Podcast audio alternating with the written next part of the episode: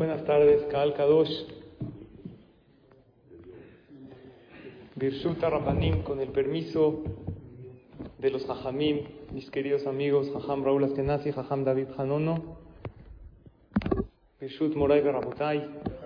Gracias nuevamente por invitarme un año más, aunque en verdad aquí no me siento invitado, me siento en casa. Y es un honor compartir en este día tan especial para el pueblo de Israel unas palabras de Jizuk para fortalecer los corazones en estos minutos que nos quedan de este día de Tisha B'Av, que es un día de cercanía a Hashem, es un día de reflexión. Y en esta ocasión con el tema, ¿qué queremos nosotros de Hashem? Ayer desarrollamos junto con mis queridos amigos, los Jajamim, el tema de qué quiere Hashem de nosotros para que mejoremos en las diferentes áreas que hay que mejorar, que están en la Torah. Hoy vamos a hablar puntualmente qué queremos de Hashem, qué tanto le pedimos, tantos años ayunando, pidiéndole a Hashem, y no solo en Tisha B'Av, todos los días en la tefilá, varias veces durante el rezo le pedimos a Hashem la tan ansiada Geulá. ¿Cómo se dice exilio? Golá. ¿Cómo se dice redención? Geulá. ¿Cuál es la diferencia entre Golá y Geulá? Una letra. Aleph. Aleph representa a Kadosh Barujú. Aleph es la letra que representa al patrón del mundo, Alufosh el Olam. La diferencia entre el exilio y la redención es vivir junto con Hashem en cada paso y paso de tu vida. Leímos ayer en la Megilá, sentados en el suelo, hoy en la mañana, Megilat Eja. ¿Cómo comienza esta Megilá? Escrita por Irmiyahu Anadí. Eja Yasheba Badad. ¿Qué significa Eja Yasheba Badad? ¿Cómo puede ser que un pueblo que siempre estaba siempre era admirado por todos. Jerusalén, que era una ciudad visitada por todo el mundo, de repente está Badad, ¿qué es Badad? Desolada. Pero esto también se le dice a cada Yehudí, Ejaya Sheba Badad, ¿por qué estás solo? Si yo estoy contigo, ¿por qué no me invitas a tu vida? Dice Hashem. Cuando nos ve dándonos de topes por los problemas que tenemos. Claro que queremos de Hashem la Geulá, estás en la Golá, simplemente invita a Hashem a tu vida. El Rebbe de Kotsk dice que Hashem está solamente con aquel que lo invita en su vida. La palabra Badad, que significa solo, son las iniciales de un pasuk que dijo Shelomo Amelech. ¿Cómo se escribe Badad? Bet, Dalet, Dalet. Dice Shelomo Amelech, Bechol derajeja daeu. En todos tus caminos conoce Hashem. ¿Y cómo continúa el pasuk? Vehuye yasher orjoteja. Cuando tú invitas a Hashem en cada paso y en cada paso y paso de tu vida, en tus alegrías, en tus éxitos, se los atribuyes a Él. Y en tus dificultades sabes que Hashem está detrás de todo y que todo es para bien. En ese momento todo se torna diferente. Ya no estás badad, ya estás empezando a vislumbrar esa geulá. Hay gente que tiene miedo. ¿Qué va a pasar cuando llegue el Mashiach? Me imagino a ustedes, Jajamim, ¿no les han dicho? Recibí una llamada Erev Tisha de una persona que me dijo, Jajam, ¿puede hablar con mi hija? Tiene una hija adolescente, ya ha estado en clases de Torah. Dijo, es que tengo mucho miedo que venga el Mashiach. Le dije, ¿qué miedo de qué? Dijo, no, ¿quién sabe qué va a pasar? Es falta de información. El Mashiach es la época de oro de la humanidad. Lo que todos estamos esperando. No sabemos exactamente qué va a suceder, pero que va a suceder es algo seguro. Todas las profecías de la Torah se han cumplido y esta no será la excepción. Dice el Rambam en Ilhot Melachim, capítulo 11, alajá, Dalet, alajá 4. Beotó Asman, cuando venga el Mashiach, y es lo que yo le dije a esta joven que estaba realmente eh, perturbada, ¿para qué pedir el Mashiach? Y si viene y algo malo nos pasa, le dije, no hay algo mejor para el pueblo de Israel y para el mundo entero que venga el Mashiach. Y dice así el Rambam, Beotó Asman, lo yesham, lo raab, velo milhamá. Cuando venga el Mashiach no va a haber hambre, no va a haber carencia, no va a haber guerras, no va a haber odio. Velokin ave taharut, No va a haber qué, qué esquina. Envidia. La persona va a estar feliz con lo que tiene. Veloye ese cola olam. ¿Y sabes qué va a querer todo el mundo? No nada más el pueblo de Israel. Una sola cosa. El aladat et Hashem bilba. Lo único que vamos a querer todos es conocer más a nuestro Creador y asemejarnos más a Él. Entonces yo propongo que si nosotros queremos de Hashem esa Geula, ¿por qué no empezamos nosotros a hacer esto que va a pasar en la Geula? Cuando venga el Mashiach no va a haber milhamá, no va a haber guerra. ¿Por qué no comenzamos en nuestros hogares a hablar con un tono de voz más dulce y amable y dejar las diferencias de lado? Y que no haya milhamá entre nosotros. Y no va a haber no va a haber envidia. Comencemos nosotros esa Geulá con la fe completa que lo que es mío, eso es lo que me va a tocar. Y que nada de lo que me toca me va a faltar, porque yo confío en Hashem, obviamente haciendo yo mi salud, mi esfuerzo. Y si la finalidad de toda la llegada del Mashiach es la Da'atet Hashem Bilbad, como dice el Rambam, conocer a Hashem solamente, pues comencemos. Comencemos tratando de conocer a Hashem día a día y tratar de entender sus mitzvot y tratar de estudiar más su Torah y de profundizar. Así estaremos nosotros allanando el camino para la Geulah Kelalit, la Geulah general y la Geulah Peratit, la redención personal. ¿Saben qué dice también en el libro Malachi, capítulo 3? Cuando venga el Mashiach, dice el Pasuk, les voy a mandar primero a Eliyahu Anabí. ¿Para qué? Varias cosas, dice la Mishnah y la Gemara, ¿para qué va a venir Eliyahu Anabí? Pero una de ellas es Be'eshiv lev avot al banim, belev banim al Vamos a acercar los corazones de los padres a los hijos y de los hijos a los padres. Entonces comencemos nosotros a ser más empáticos con nuestros hijos. Nosotros como padres, claro que hay que educarlos, claro que hay que ponerles límites, Claro que hay que decirle ciertas cosas que no deben hacer, pero vamos a acercarnos más que nada en el corazón, para que así Hashem, cuando ya traiga el Mashiach, ya estemos en esa frecuencia, en esa frecuencia de no milhamá, de no kin'a, de conocer a Kadosh Baruchu, de acercarnos principalmente con el corazón.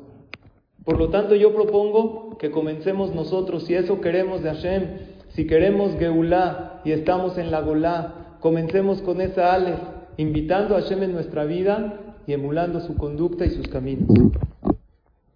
Hay un Maasé en la Gemara, el Sanedrin, en la página 98.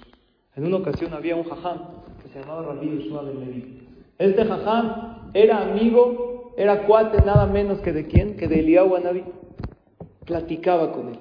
Eliyahu Anabí es el único profeta que Hashem dejó vivo porque para que haya un rey tiene que haber un profeta que pueda ungir al rey. Por eso el Mashiach se llama Melech HaMashiach. Traducción literal, el rey que va a ser ungido. Y un rey tiene que ser ungido necesariamente por un naví, por un profeta.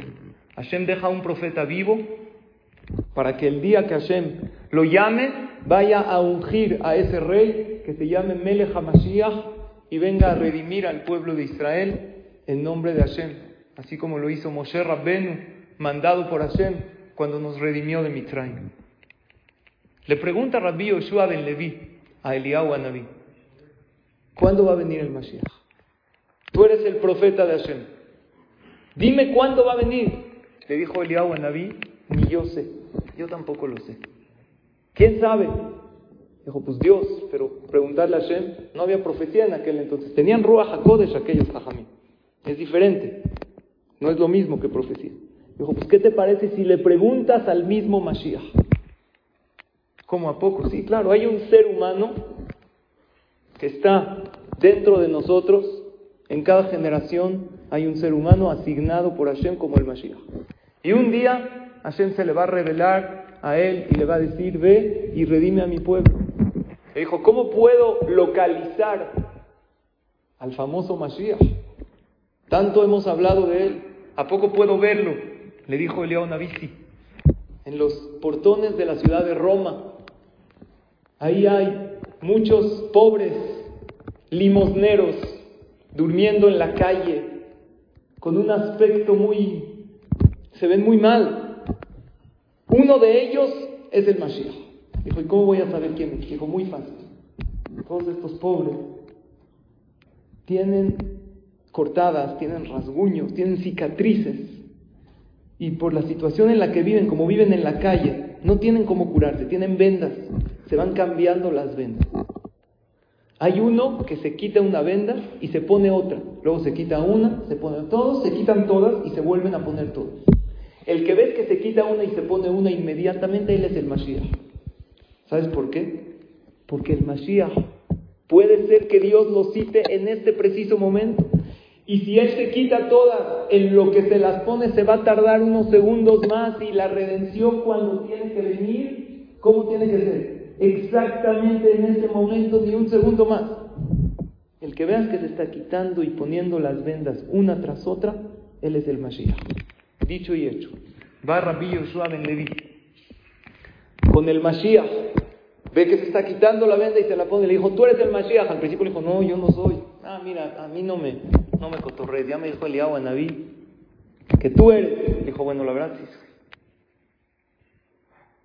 y le dijo en ese momento el Mashiach, lo saludó, Shalom Aleja Ben Levi, que haya paz para ti.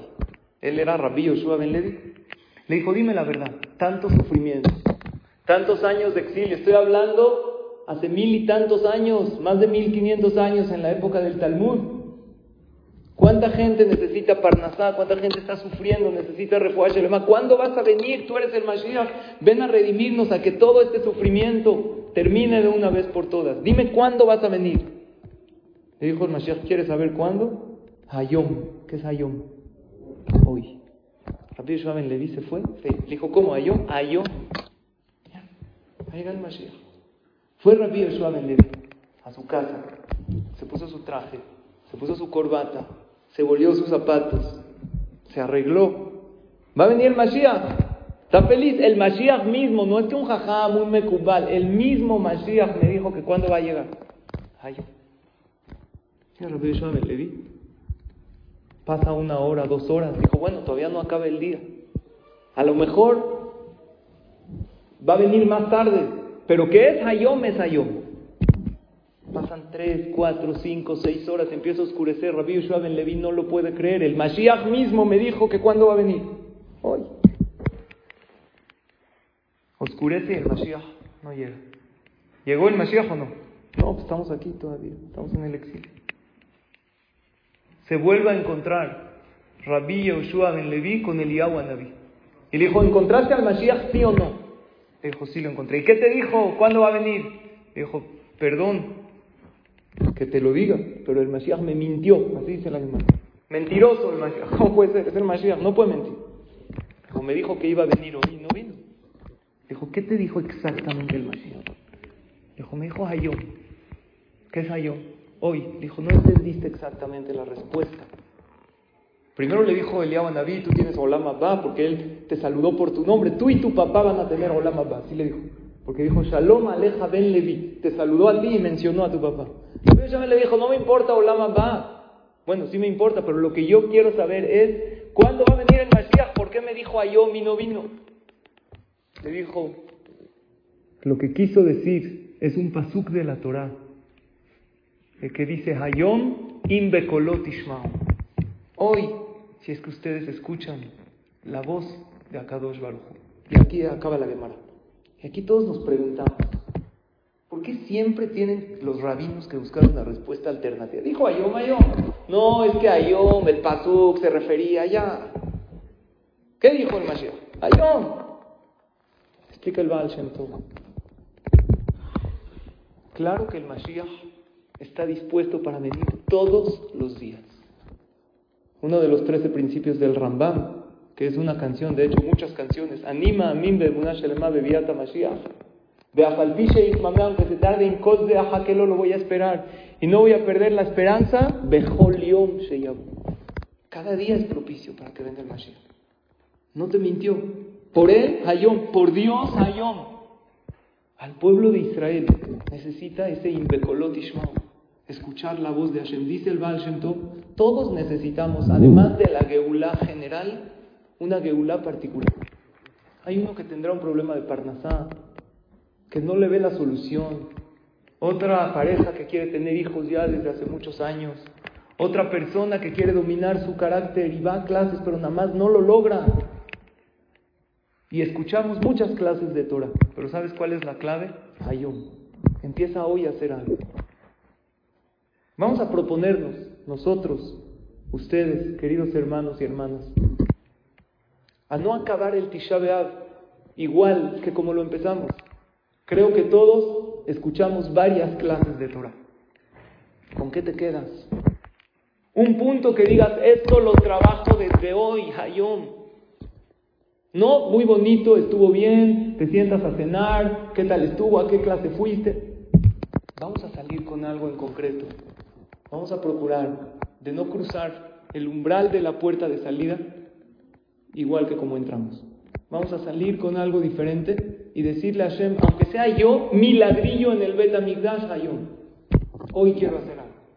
En síntesis, ¿qué queremos nosotros de Hashem? Hoy estudiamos, queremos la Geula. Y la Geulá y la Gola es la misma palabra, nada más falta un al. Invita a Hashem a tu vida y la propuesta que hicimos es que lo que va a pasar en tiempos del Mashiach lo empecemos hoy. Que no haya milhamá, aunque sea entre nosotros. No puedo yo evitar las guerras que hay en el mundo, pero sí puedo evitar una discusión, un pleito, o no enfrascarme en algo y hacerlo tan grande nada más porque alguien piensa diferente que yo. Puedo empezar yo a acercarme a mis hijos y a los demás de Shible Babot Albanim. Claro que lo voy a educar, pero voy a ser a lo mejor más empático con él, con ella. Voy a tratar de ponerme en su lugar, lo que ayer Jajam Raúl precisamente estabas hablando, de ponerse en el lugar del otro y quiero terminar con una sola reflexión. Ustedes saben que todo el proceso de Teshuvah no comienza en el Ul solamente, empieza desde Ab. Jajamim dicen que Tisha B'Av es lo que es Teshuvah Mitoji Surim, dice Rabbenu Yonah en el libro Shaharet Teshuvah, existen varios tipos de Teshuvah, de acercarse a Hashem. Hay acercarse a Hashem porque uno está sufriendo. Hay veces hay acercarse a Hashem, mira, que es mira por temor, para que no me vaya a pasar nada. Y hay Teshuvah Me'ahaba con amor. Todos tenemos que llegar a Teshuvah con amor, por amor a Hashem. Sin embargo, todo es un proceso. Por eso en el calendario judío están todas estas tipos de teshuva. Llega Tisha B'Av, teshuva mitoji surim. Se sienta uno en el suelo, recuerda uno todas las destrucciones. Les estaba platicando a los amigos en el CNIS hoy en la mañana. Uno de los motivos que recordamos las quinotes precisamente para eso. Cuando tú te concientizas por todos los que murieron, todas las matanzas que hubo, el hambre, es como decirle a Hashem, bueno, ya hice conciencia, ya no necesito sufrirlo yo en carne propia. Ya lloré por todo aquello que sucedió, no he olvidado la historia de mi pueblo. Entonces Hashem, cuando ve que nosotros hacemos conciencia, ya no necesita mandarnos todos esos isurim, esos problemas, esos sufrimientos. Después viene todo lo que es el Ur, Rosh Hashanah, Yom Kippur, que es Teshuvah, Mitohir Ah, son Yamim Noraim, días temibles, que está los libros abiertos y el sello en la mano del rey. Luego viene lo que es Sukkot, Simchat Torah, que es Teshuvah Me'ahava. Teshuvah con amor. Por lo tanto, el proceso de Teshuvah empieza desde hoy. Reflexionando. Ni un Tisha B'Av se va en balde. Ojalá y venga el Mashiach ya. Pero si no, no perdiste tu tiempo ayunando, ni rezando, ni diciendo las quinot, ni diciendo Megilat ni viniendo a la clase. Pusiste uno o varios ladrillos en ese ansiado Betamikdash y cuando venga el Mashiach Hashem se va a acercar contigo y va decir, ven querido hijo, querida hija, así la quemará. El Mashiach Tabodaz dará que Dios va a recompensar cuando venga el Mashiach a todos los que propiciaron la Geula. Y créanme, ustedes, nosotros somos parte del pueblo de Israel que acercamos el Mashiach. En Rosh Hashanah tocamos el shofar y esta es la reflexión la cual quería terminar. ¿Cuántas veces tocamos el shofar en Rosh Hashanah? 101 veces. Hay 30 voces, que 30 voces del shofar que son de la Torah, pero entre lo que hacemos eh, sentados, parados en la Hazara, después eran 100, pero cerramos con 101 porque es un nombre cabalístico y en, dos días de Rosh Hashanah, 202. Y en todos los knises, si multiplicamos cuántas voces del shofar, miles o millones. Y en todos los años que el pueblo de Israel hemos tocado el shofar, no se puede calcular las veces que hemos hecho sonar el shofar. El rebe de Kotsk era un gran jajam. Él dijo, se dirigió a Hashem y le dijo, Boreolam, nuestro padre, tú escribiste en la Torah una vez, dos palabras, Yom Teruah. Y gracias a que tú escribiste Yom Teruah, dos palabras en la Torah, nosotros, tus hijos, hemos escuchado y tocado el shofar, millones y millones de colot del shofar. Y el pueblo de Israel se han llevado este shofar incluso en las persecuciones y en todos los lugares donde ellos están. Del shofar no nos hemos separado porque tú escribiste en la Torah que hay que tocar el shofar en Rosh Hashanah.